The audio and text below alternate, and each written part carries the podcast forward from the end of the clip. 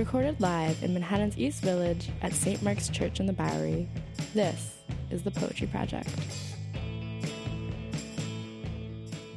So Alejandro's going to go first, and then we will hear from Orlando. Um, so uh, I will introduce Alejandro first. Um, so in a 1986 video by Harun Farocki, uh, Vilém Flusser and the filmmaker unpack a newspaper's front page in order to understand Flusser's thought, supposedly.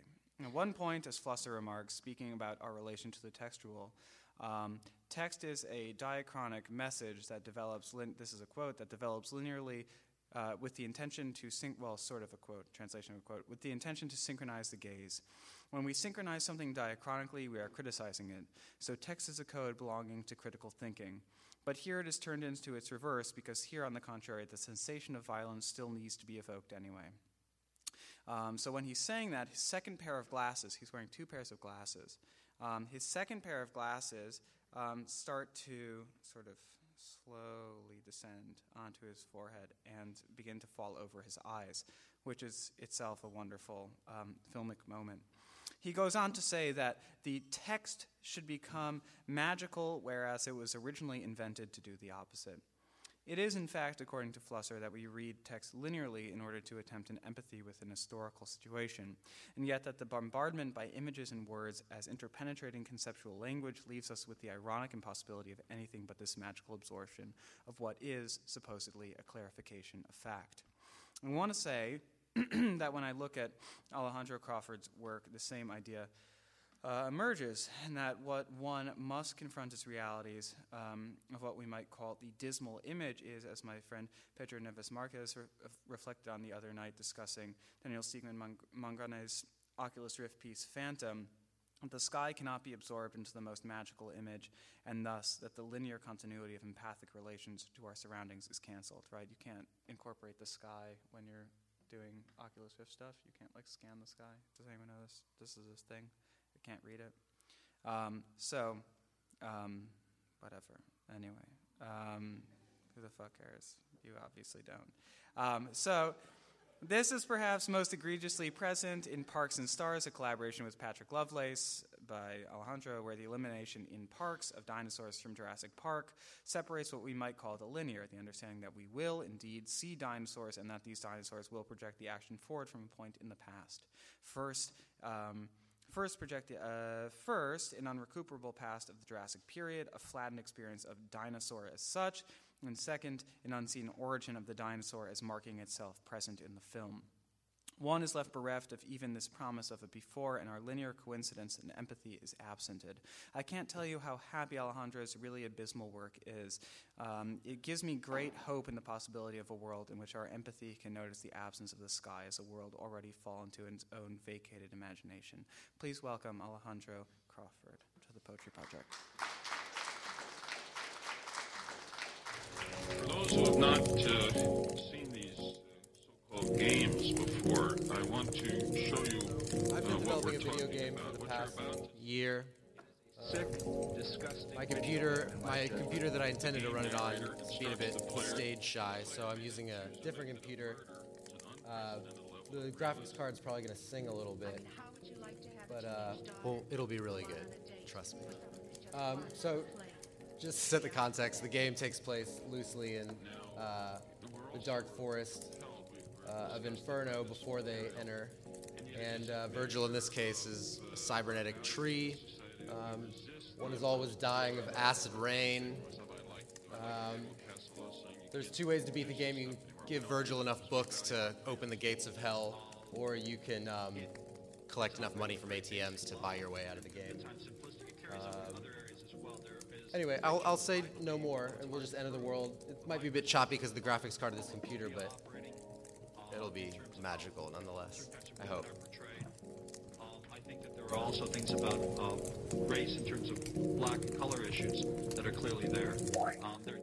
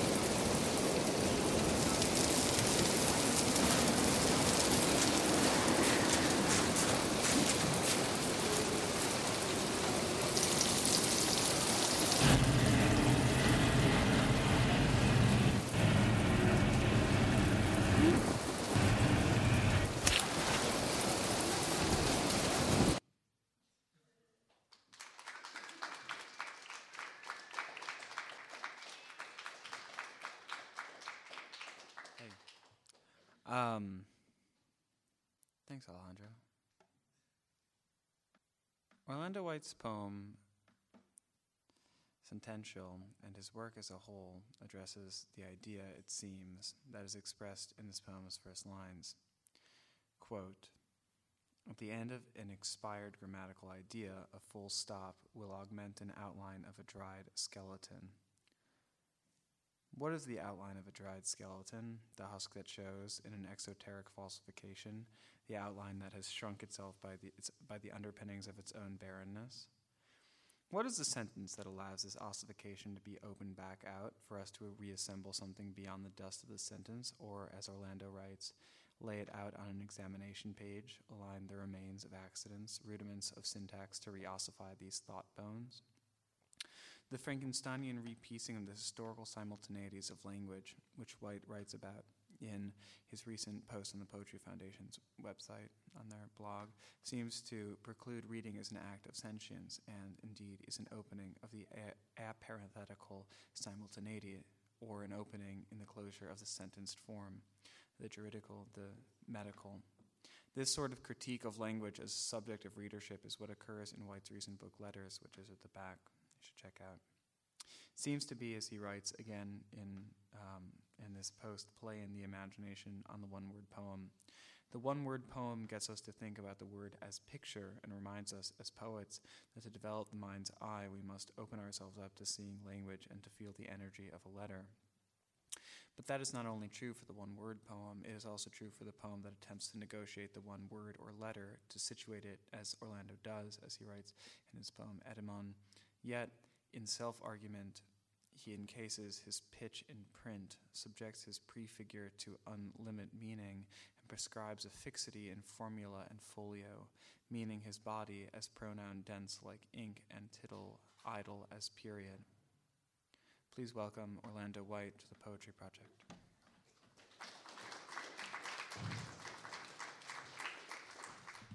Um, I just want to thank Judah and the Poetry Project, St. Mark's Church, um, and for Alexandra uh, for tonight. Um, but also uh, everyone who's he- here in attendance, um, uh, especially uh, Stephen, um, my friends Carlos and Christine, Sylvia and Pamela, and a lot of you who, and, and um, Thank you all for being here. I really appreciate it.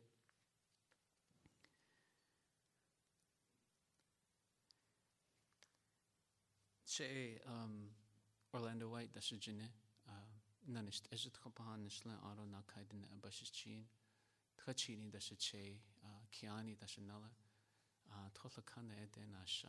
A a good nishla I'm going to read between my first book, Bone Light, and my second book, LETTERRS.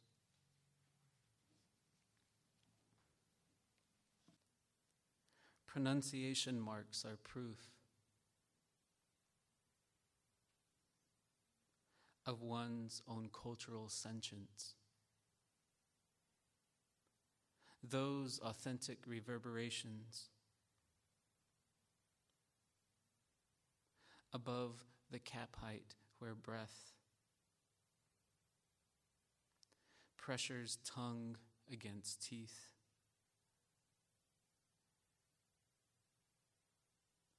Below the baseline where throat exhales the long accent vowel.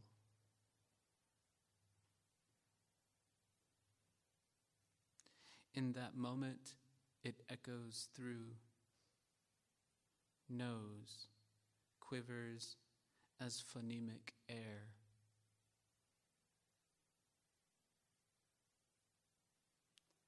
The ogonek tickle of Shli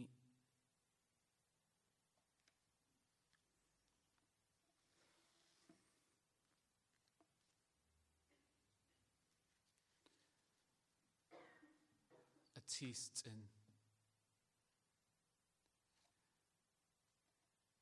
Below the skull, there is a part of a letter.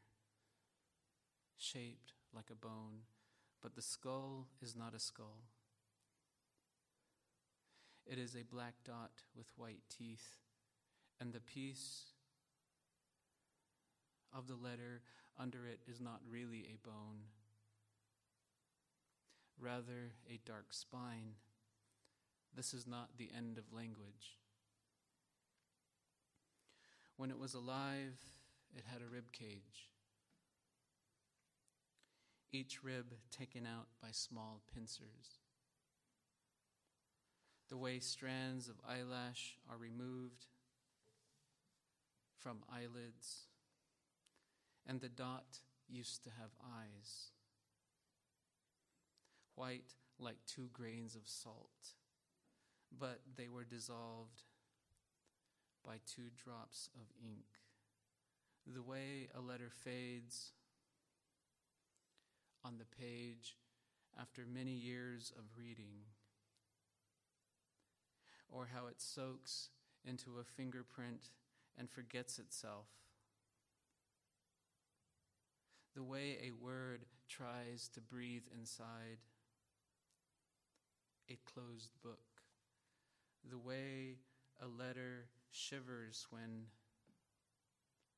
a page is turned because underneath sound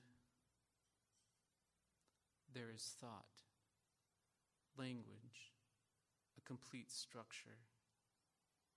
Within the white coffin of paper, if you shake it and listen, it will move, rattle like bones on the page.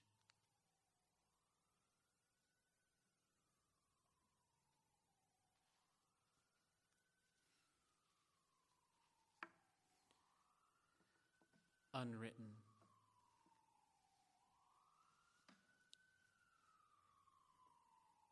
Excavate what appears to be an O. Remove its tiny white cranium.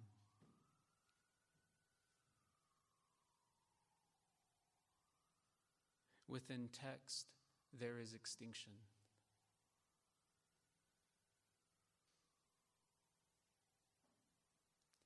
bone shaped artifacts.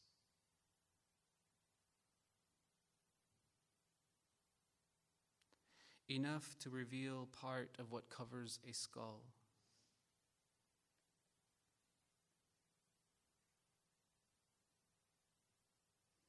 To scrape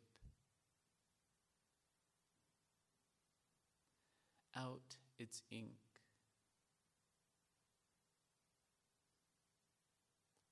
with a trowel.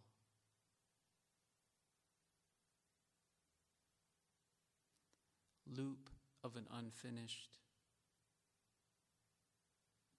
alphabet.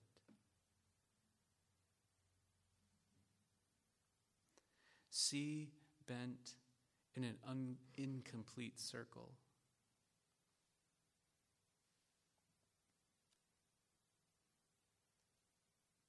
Is not vacant, only quiet and nameless.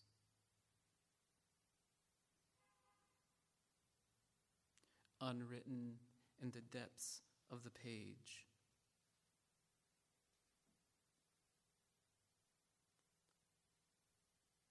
An unswathed sound.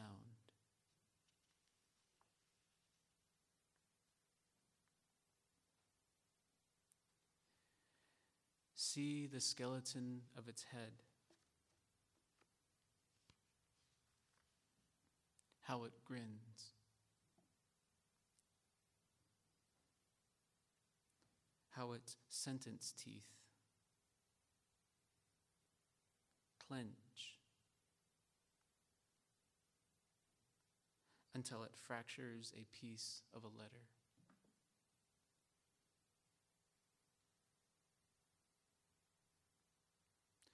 dig the rest of its design.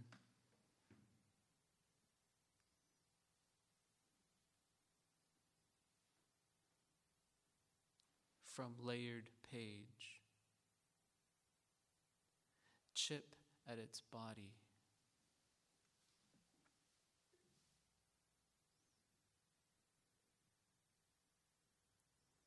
Until bone exposes. Fold paper in half.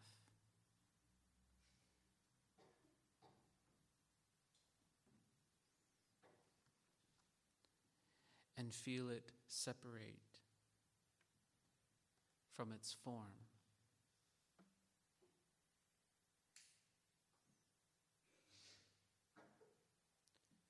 Chart its ink structure,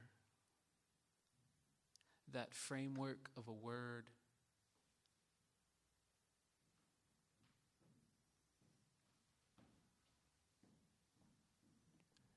Just a body bag.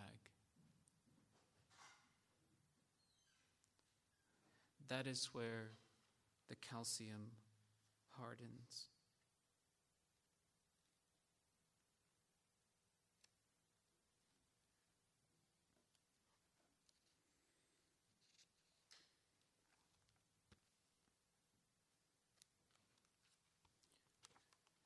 Discourse.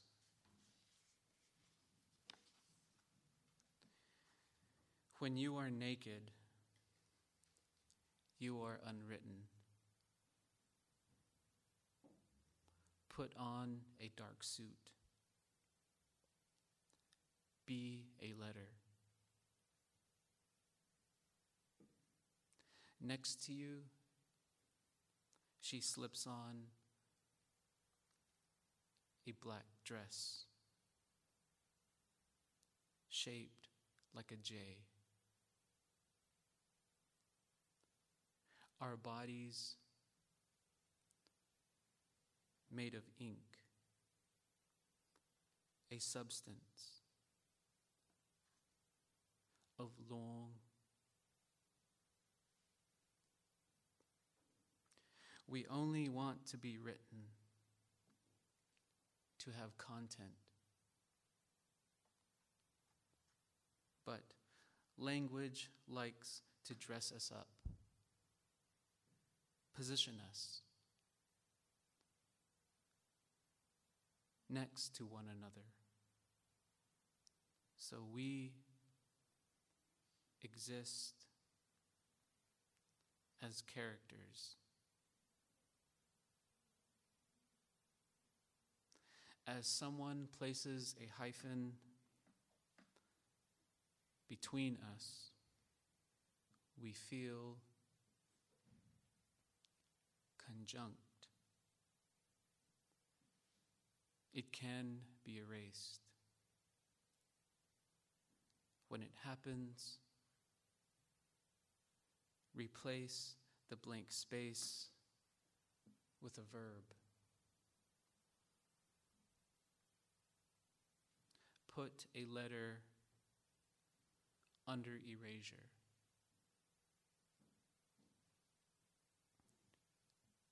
Sometimes things written are contained.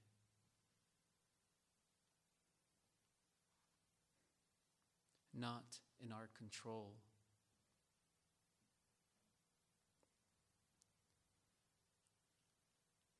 Then we must take off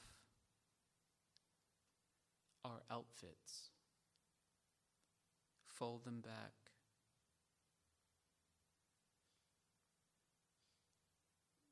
remove ourselves from the page.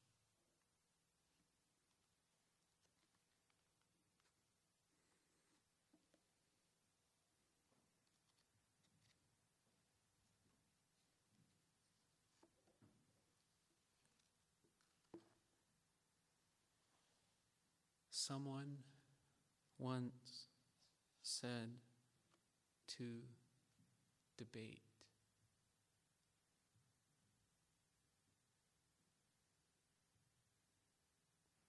Oneself is to debate the page.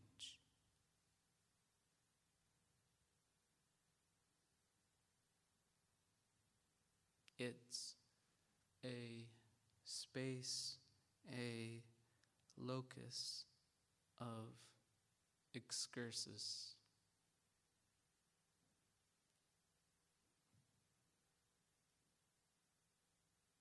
Where vibrations leap between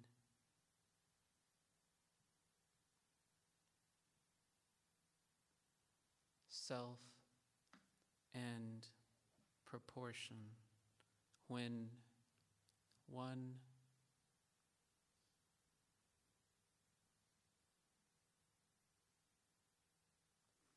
peers into that leaf mirror.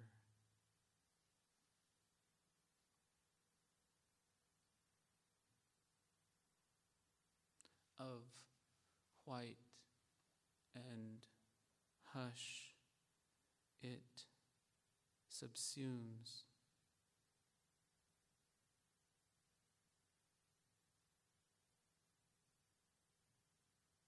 Thought because the word I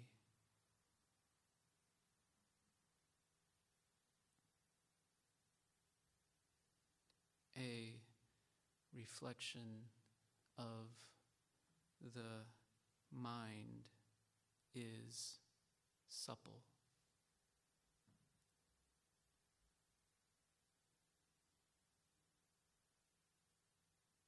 And limitless.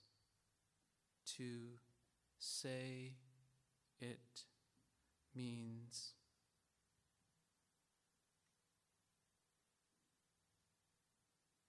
to practice immediacy, but to write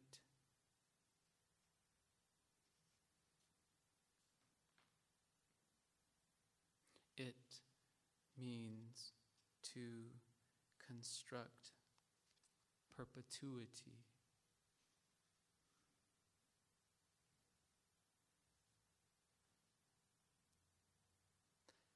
Because within the expanse of page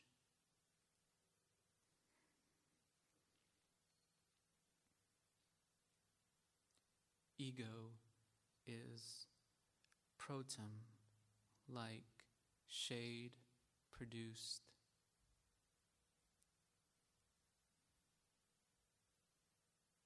By body, and in that movement,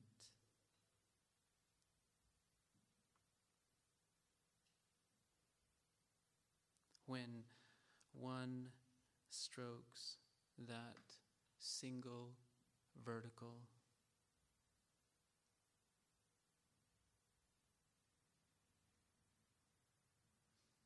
descends the line and stipples a dot.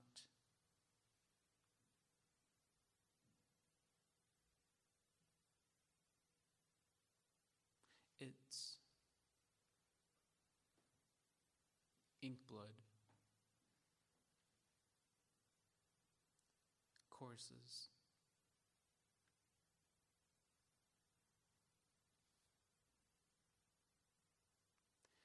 A letter on the page affirms the being of person. Per in accordance with the root sun. A prod and slit like an iota contour.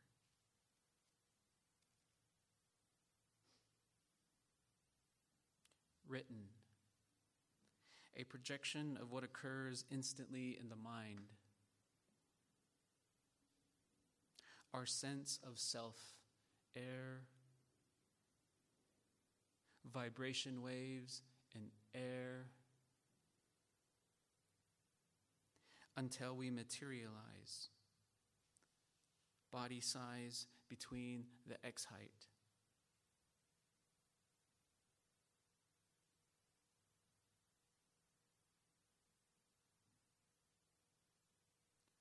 This is how we understand ourselves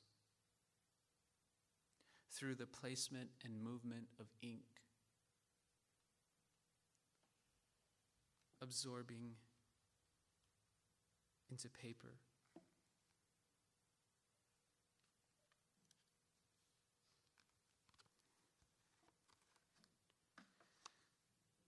Quietus. The zero is not a circle, it's an empty clock, and the clock is an O which rolls to the other side of the page. But the C stuck between the B and D eats itself, and the page will taste how desperate language is. If you peel a sheet of paper, you will find letters who have eaten themselves. The A who chewed itself until it became a dot on paper, and the Z who ingested itself until it was a tiny line on a page. Within the white spaces, they have become inklings, miniature dark skulls, and black specks on paper. But they still move like the tiniest gears in a clock, and their bones are scattered like dry grains of ink on a white sheet. I think of their deaths the stiff face of a choked letter, the broken jaw of an E, a throat, the throat of an F slit open, an I up to its torso, the dot bitten from a J, the letters of a sentence removed with teeth, a sentence dipped in bleach until it becomes a skeleton, the bones thinning into calcium, the sockets of the skull discoloring into pale ink. And you will hurt it more if you try to slip its bones back through the flesh of ink or dress it back into dry black clothes. So let the letter, so let the lowercase i be a body under the dot, a naked letter on the page.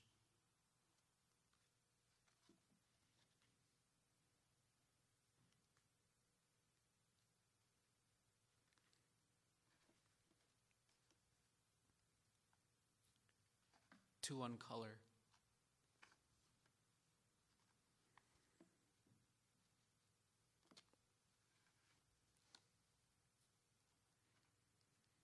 Use paper tweezers. Pinch free the ink delicately like pin bones from a fish. Pull out stems, crossbars, ascenders, and descenders. Now place the page inside a crucible. Fill with chlorine and bring to a boil. Add a measure of borax to help cleanse serif blotches. Place a lid atop of it. Wait momentarily. When edges of type are anti alias, the limits of language restrain. In the meantime, think of folio steam burns, its layers blistering lamp black, color fluid discharging, and then liquid parching. Do not damage the surface. A smudge is immutable. Even its dense sentences and paragraphs should begin to degrade as the pulp loosens. Watch as the letter disarticulates from its baseline, like a pivotal joint unhitching from a spine through maceration. It's in that moment print attains a satori of blankness, permutes the paper of complete space. Thank you.